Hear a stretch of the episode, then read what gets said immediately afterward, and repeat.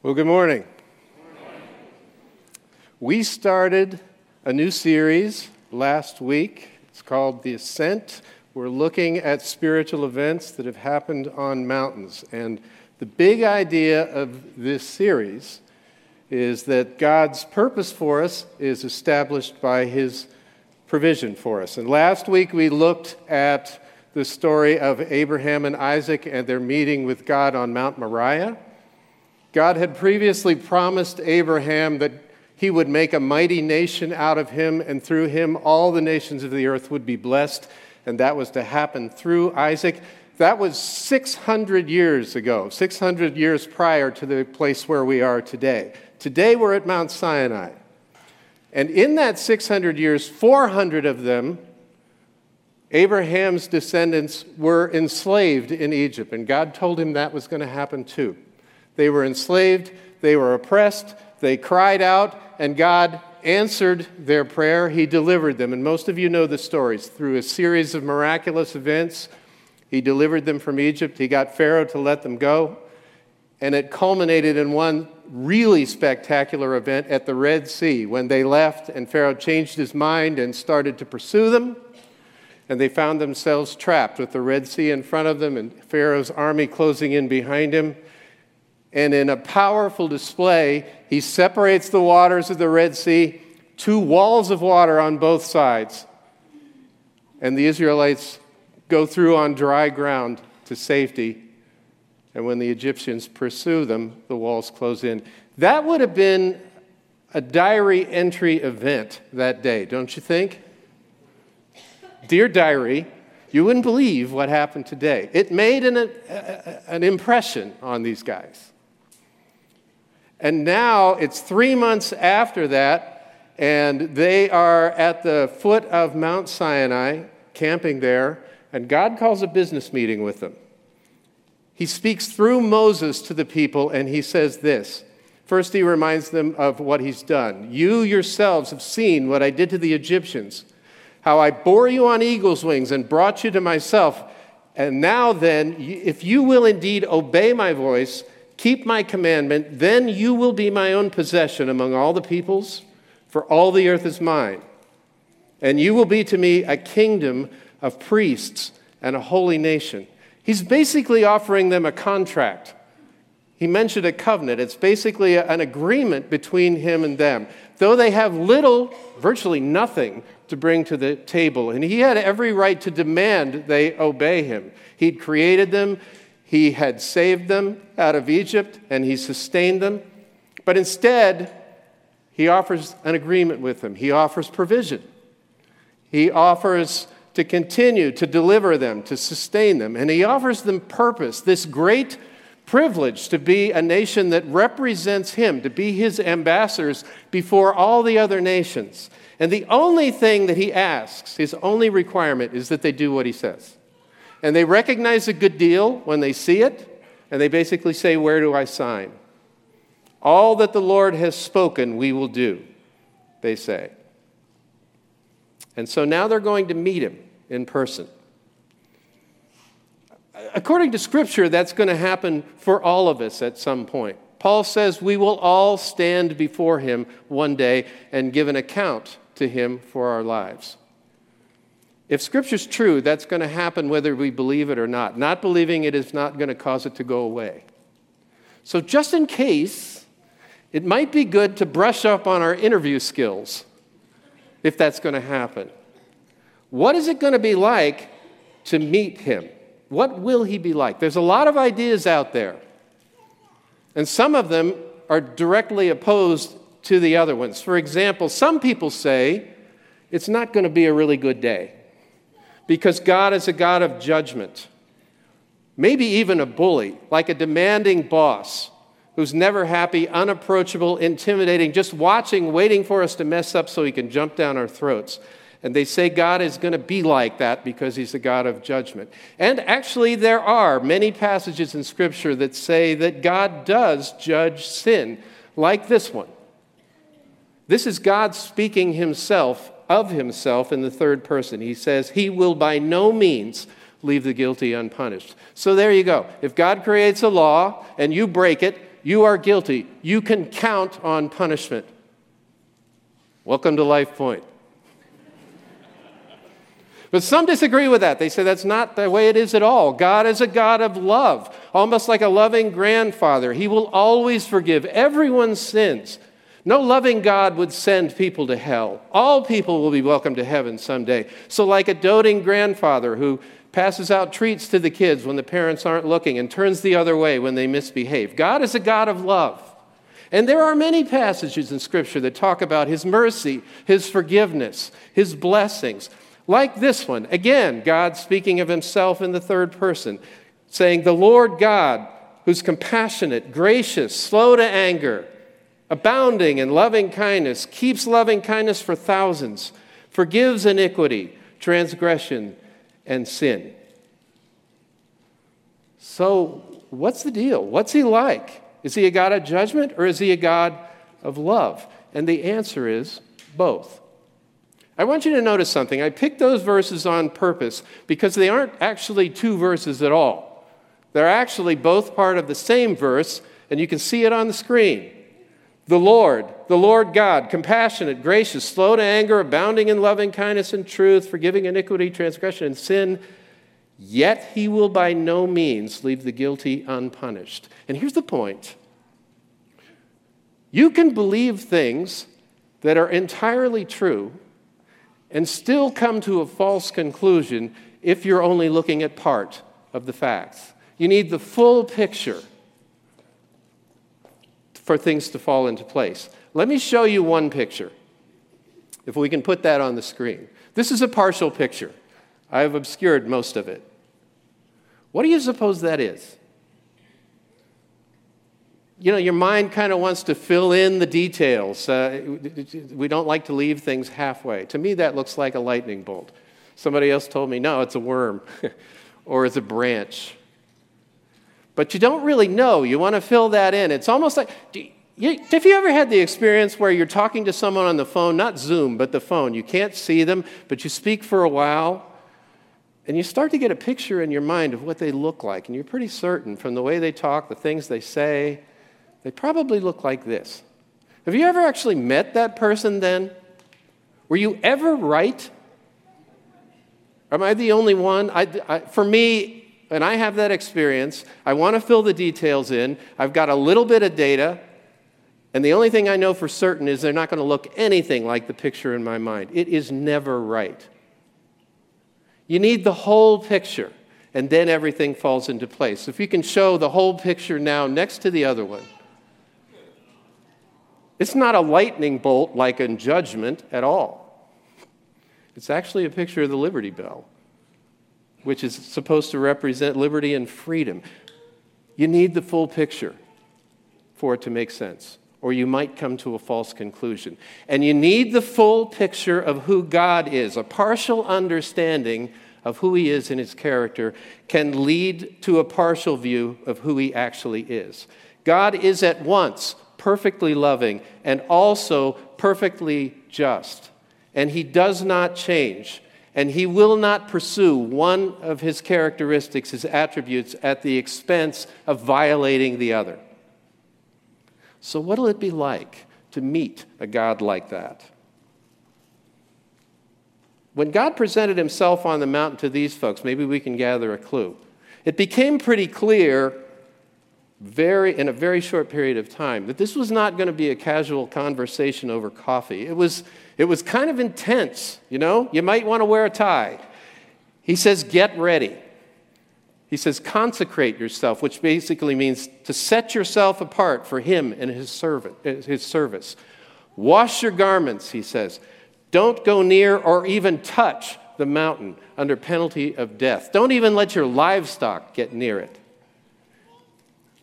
And so then on the third day, the moment comes. Here's what it says happened. On the third day, when it was morning, there were thunder and lightning flashes and the thick cloud upon the mountain and a very loud trumpet sound, so that all the people who were in the camp trembled. And Moses brought the people out of the camp to meet God, and they stood at the foot of the mountain. Now, Mount Sinai was all in smoke because the Lord descended on it in fire, and the smoke ascended like the smoke of a furnace, and the whole mountain quaked violently. When the sound of the trumpet grew louder and louder, Moses spoke, and God answered him with thunder. And God speaks, and the first thing he does is remind them of who he is and what he's done. He says, I am the Lord your God, and I brought you out of the land of Egypt, out of the land of slavery. And then he delivers to them the Ten Commandments, which is actually the starting point of the law. The law is a massive topic.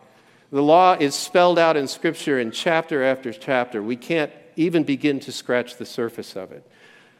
The Ten Commandments was a summary of what's detailed out in the pages that follow. The only thing I want to mention is this. It put them on the screen there just so we can remind ourselves what they are. The first half of that list, roughly, deals with how we are to relate to God. And the second, roughly half of the list, deals with how we are to relate to each other in thought and word and in deed, as spelled out by everything in the chapters that follow. And as far as the relating to God point, think what's really critical is those first two. We are to have no other gods. This is what he tells them no other gods before me, and don't create an idol. Don't create some false image and worship that instead of me. He is supposed to be number one. He is the one that is supposed to be at the center of life, at the throne of life. And as we go through life and make decisions and choices, they all are supposed to support what's on the throne, and he doesn't want anyone else there other than him. That sums up the law. And basically, later on in the Old Testament, and Christ repeats it, what Christ says is the whole law is summed up in these two things love God, love the Lord your God with all your heart, soul, mind, and strength, and your neighbor as yourself. And this summarizes that. God speaks those words to him to them in power, and the people are frightened. Look at their response. All the people perceived the thunder and lightning flashes and the sound of the trumpet and the mountain smoking. And when the people saw it, they trembled. They stood at a distance. They said to Moses, You be our mediator. You go between us. They say, Speak to us yourself and we'll listen. But don't let God speak to us or we'll die. So here's a question God's introducing himself. Why would he say and do these things?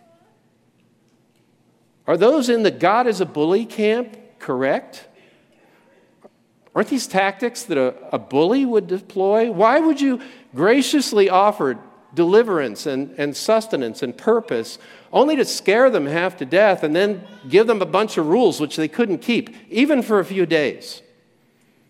And the answer is he wasn't being a bully at all. He was actually doing it for their benefit.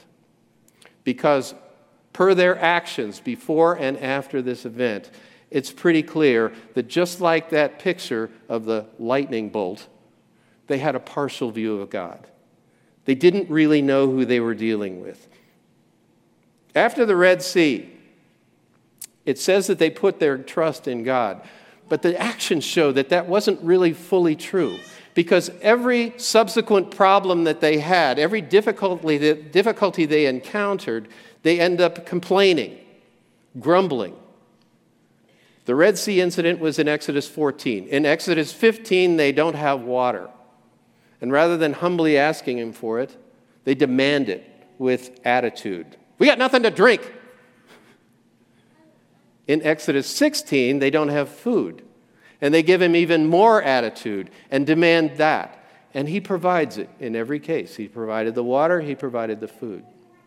In Exodus 17, they don't have water again. And that, rather than learning from the previous incident, they give him even more attitude. Here's what they say Why now have you brought us up from Egypt to kill us and our children and our livestock with thirst? Which is a tad harsh, don't you think? And look, I'm, I'm not mocking them because I realize in my own heart I do the same thing. Every time I'm in a situation where I'm over my head, I get frustrated that God allowed that to happen. I can't figure out what He's doing. But then he comes through. He always comes through, and I see it, and I see just like in every past incident, he's, incident, he's always there, and I say thanks.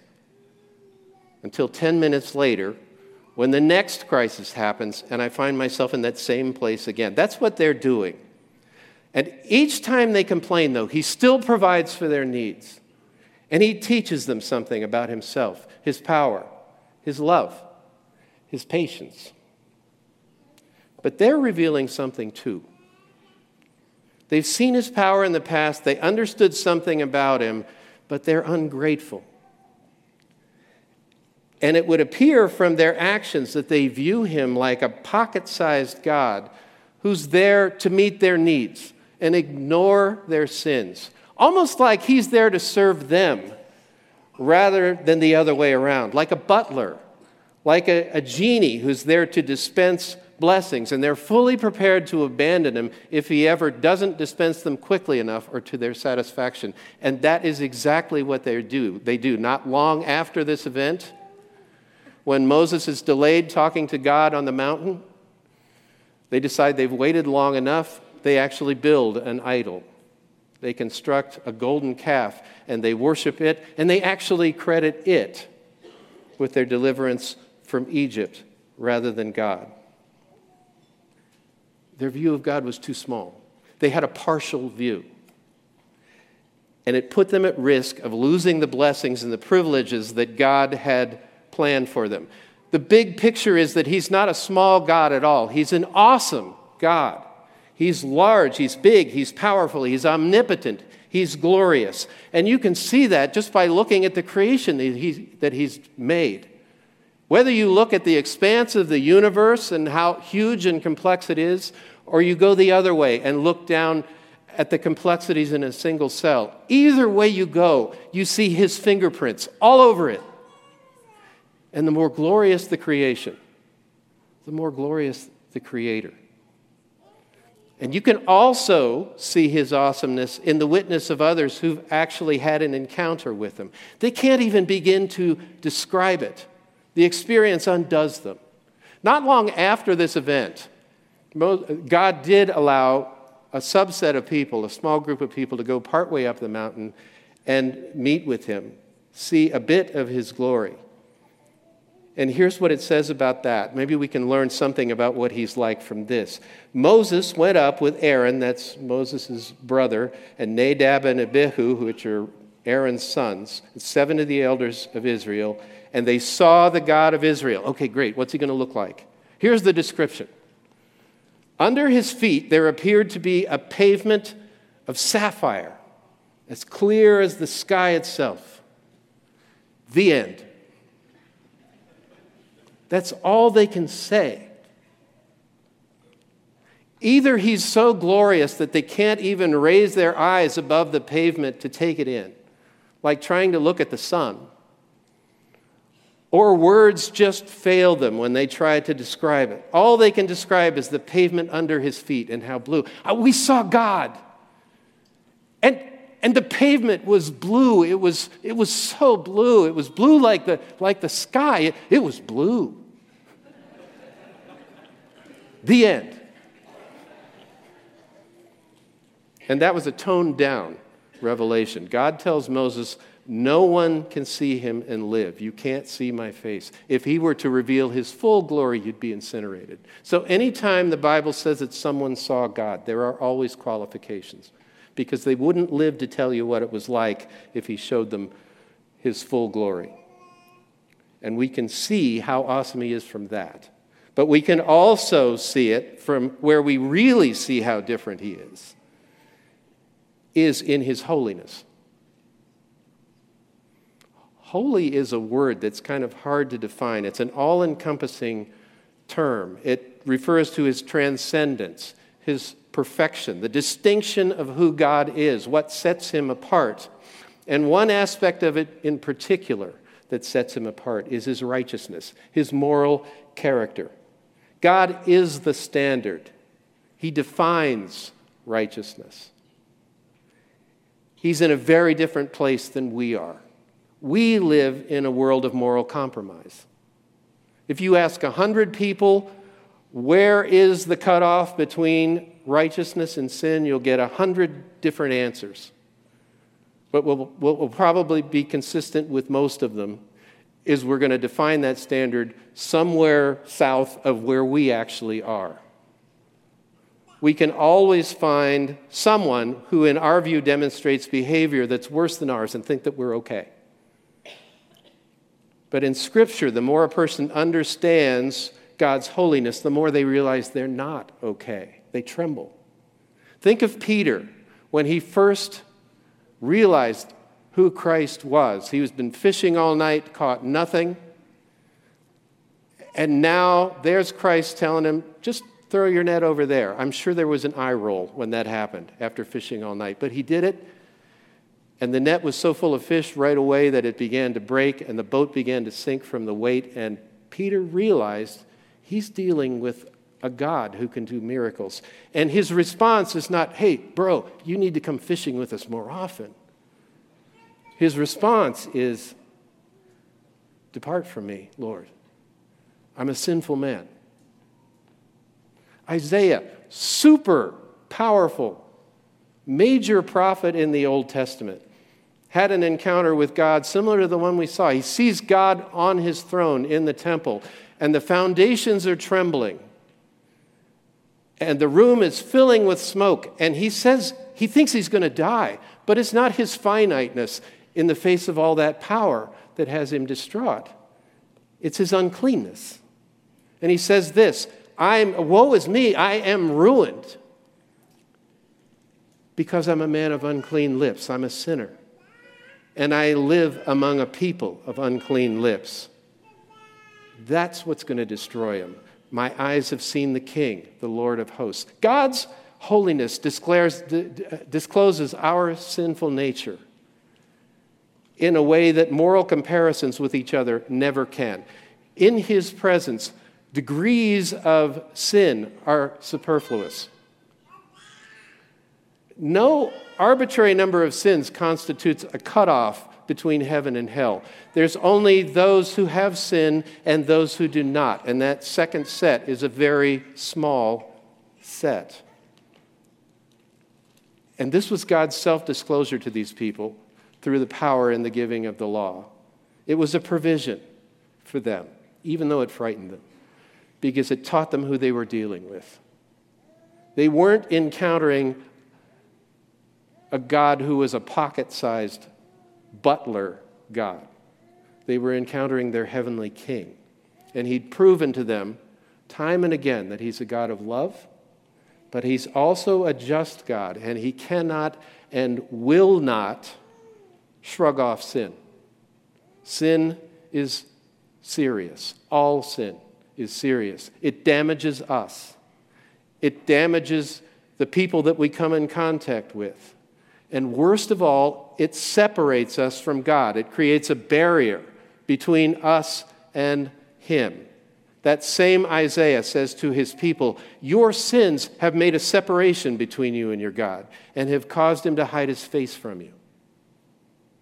And the law spells all this out. It teaches this, it instructs in meticulous detail. Because God is holy, it reveals his high standards and his expectations for how people are to live. Because he is just, the law teaches that our sins can't be overlooked, they have to be paid for. But because he's loving, Fortunately, it also teaches that he is willing to accept a substitute as an alternative to us paying for our sins ourselves. And then it lays out a very detailed sacrificial, system where various offerings were made to pay for sins that people committed. Usually it involved the sacrifice of an unblemished animal. And it was teaching those people that sin results in death, but rather than you dying, the animal can die in your place. It was their provision. But the problem was, people don't just sin once, they keep sinning. And so those sacrifices had to be made over and over and over again. It was a recurring reminder to them of how high the bar was, of how we keep missing the mark, and how wide the chasm is between where He is and where we are. The, the law was God's provision, and that it revealed all of that. But the thing is, it was only a teaching tool. It it was temporary. It could only go so far. It taught the people the need for forgiveness, but it couldn't actually provide it. The New Testament says the blood of bulls and goats could never take away someone's sin. It also taught their, des- their desperate need, not just for forgiveness, but for lasting forgiveness. The need for something or someone who could once and for all pay for and remove our sins so that we're forgiven forever. It pointed out our need for a Savior, and we have one. All along, the law was pointing to Jesus. The law couldn't save us, but it was a provision in that it pointed to the one who could. It pointed to our ultimate provision Jesus Christ. And that is why Paul says this in Galatians 3. He says, The law has become our guardian or our tutor to lead us to Christ. It was a teacher, it pointed out the one who ultimately could deliver us. And as a matter of fact, the whole Bible points to him.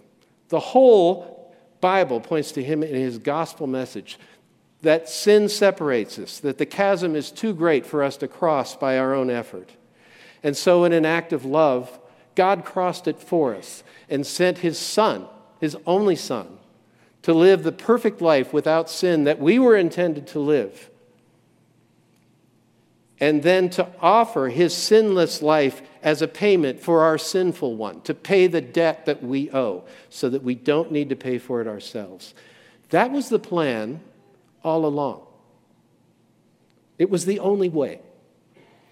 If we could have crossed that chasm ourselves, ourselves, if we could have met God's standard by some other means, then Christ didn't need to die. But there was no other way. So the Apostle Peter points that out when he says, Salvation is found in no one else. There is no other way. There's no other name given under heaven by which we can be saved. Saved that's what the gospel is. It was actually a rescue mission, planned before the beginning of time, and executed out of love by the entire Godhead to save us, to save us from eternal death and from separation from God. It gives us new life that begins now. It gives us purpose that begins now. It gives us freedom that begins now and carries on through all eternity. And it starts with the message he has for each of us. Your sins have to be paid for. You can pay for them yourself, or you can ask Christ to pay for them for you. He says you're in deep water, you're in danger of drowning. And out of love, he's crossed the depths to where you are, and he's thrown you a life preserver. He's saying, Take it. Take it. If you haven't done that this morning, some of you maybe would consider you don't have a relationship with God. You sense that if you were to meet Him today, it might not go well. You sense your need for forgiveness. If God's tugging on your heart and telling you that today, that's your next step. Take hold of the life preserver. You'll have an opportunity to do that in a moment when we pray. It just takes a prayer to open your heart and let Him in. You can trust Him. He sent His own Son to die for you. What more does He need to do to demonstrate His love? But before we pray, I want to say one more thing, one final observation to those who have done that. The big idea of this series is God's purpose for us is established by his provision. We've talked a lot about his provision this morning. We talk about the gospel so much that sometimes it's like, oh, okay, it's going to talk about the gospel. Let me think about something else. Meditate on these things. The full picture of God, the extent of his love for you, the extent of his power, the extent he went to to win a way back for you by sending his only son, the extent of his love for you. Meditate on those things. Meditate on the fact that you now live on the other side of the cross, which is an incredible privilege. Whereas the Old Testament folks feared for their lives in the presence of God, you can walk right into his presence because you're forgiven. The separation is gone. Praise God for that. What a wonderful time to be alive. And that should cultivate a fresh appreciation for what he's done and praise and gratitude for what he's done and who he is. And it's also a reminder of the great privilege of the role he has. What he offered to the Israelites, he offers to us. We can be his ambassadors, his representatives to the world. What could possibly be a greater privilege than that? His provision establishes his purpose. Purpose is something at this stage of life, especially for me, that's more important than most anything. I would imagine for anybody who's actually thought about it, you probably feel the same way. Most people don't want to just sit on the couch, eat junk food until they run out of time and die. Most people want their life to matter, to count, to make a difference. God's purpose will make your life make a difference. Pursue the purpose He has for you. God's provision for you allows that. And it's a greater purpose than you can pursue. Anything else in this life is going to end someday. His purpose will continue on to be his representative. He has a role for every one of us here to play. Everyone. If you don't believe that, maybe you think he doesn't love me enough. He's got a purpose for other people, but not for me. I've sinned too much. It's too late. I'm too young. I'm too old. He's talking to someone else. If that's what's going through your mind, you have a partial view of God. Take on the full view how much He loves you, how much He's done for you, His power to change your life, His promises to you that He won't ever leave you or forsake you, that He began a good work in you and He will continue it until Christ returns. Take on the big view. And the message of Scripture is be all in. Don't just give Him a portion of your works, give Him your life, give Him your heart. And His provision for you will enable you to reach his purpose for your life in ways that are just unimaginable. Let's pray. Use your own words if you want to meet Christ right now. You can meet him right now. He's waiting. Pray something like this God, I realize I fall short of your standard. I realize I've sinned. And I would like to accept Christ's offer to pay for my sins so I don't need to pay for them myself. I ask for him to forgive me. I ask him to come into my life. I give him the throne of my life. I ask him to be my Lord from this day forward. Lord, thanks that you always answer that prayer when anyone ever asks it. And for those of us who have already done that, I pray you'd give us a fresh appreciation for the provision you've given us and a vision for the purpose of our lives and what you created us to do. May we not leave any of that undone. Thank you, thank you, thank you for the privilege of being a representative in the world to a God so great. I ask these things in Christ's name.